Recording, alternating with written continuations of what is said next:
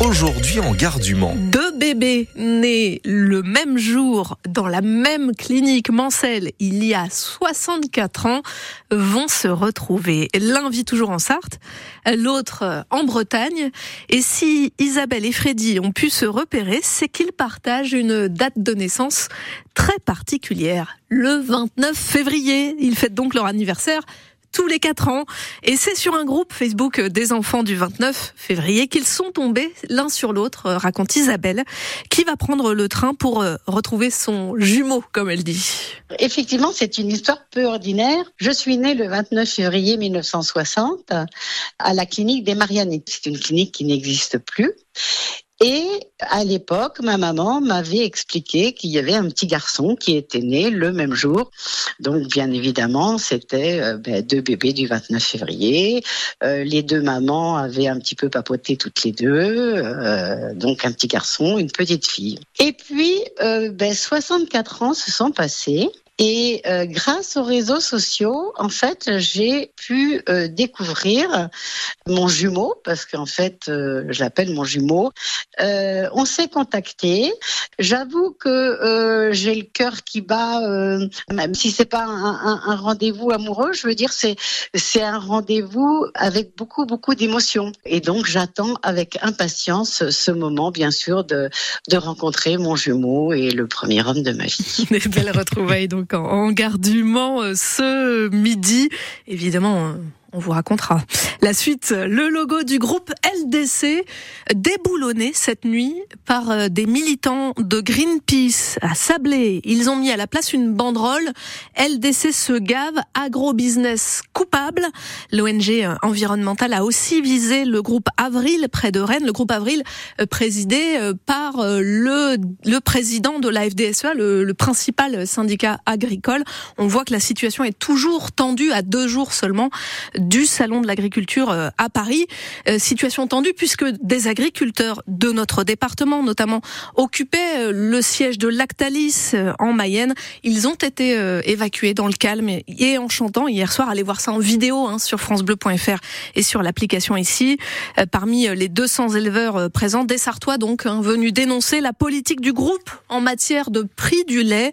Le leader français du secteur s'étonne, lui, de cette action, alors que des négociations sont justement en cours sous l'égide d'un médiateur.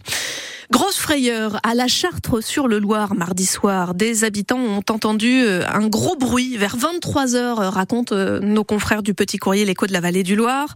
Un coteau s'était en fait effondré dans une ruelle déjà fermée hein, de la rue nationale, entraînant la chute d'une maison qui n'était plus occupée depuis longtemps.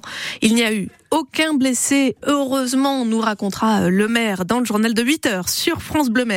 L'ancienne voie ferrée entre La Flèche, la Suze et Le Mans est en train de devenir une piste cyclable euh, pour favoriser la mobilité verte, hein, comme on dit. Dommage, dit la Fédération des usagers du train qui aurait préféré euh, qu'on y fasse tout simplement euh, à nouveau euh, rouler des wagons.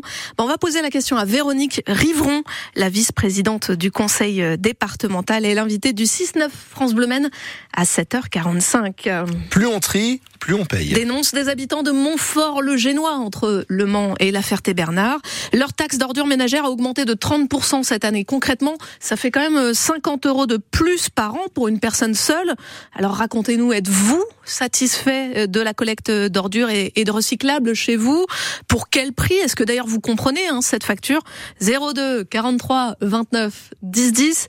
On en parle ensemble à 8h15 sur France Bleu mais n'attendez pas, hein, vous pouvez appeler euh, dès maintenant. Autre question, que se passe-t-il au Sablé FC On est mi-février, la saison du club de football est déjà terminée. Il n'y a quasiment plus d'espoir de monter euh, en National 2. C'était pourtant euh, l'objectif affiché hein, des dirigeants.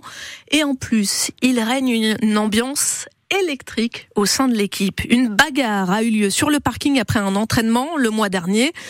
Alors le président du club, Gérard Gauthier, a décidé de se séparer de l'un des joueurs majeurs de l'équipe, l'attaquant Hofnicher. Il s'en est expliqué sur France Bleu dans 100% Sport hier. Elle est déplorable et c'est d'ailleurs la raison pour laquelle on a jugé bon d'avoir une, une sanction exemplaire.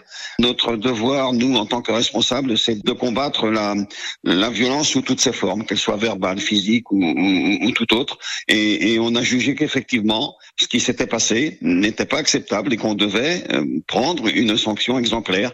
C'est un joueur de National 3 qui a encore une exemplarité, à mon sens, plus forte que tout autre euh, joueur du club. Je dirais pas qu'on s'est servi de ce cas euh, comme d'un exemple.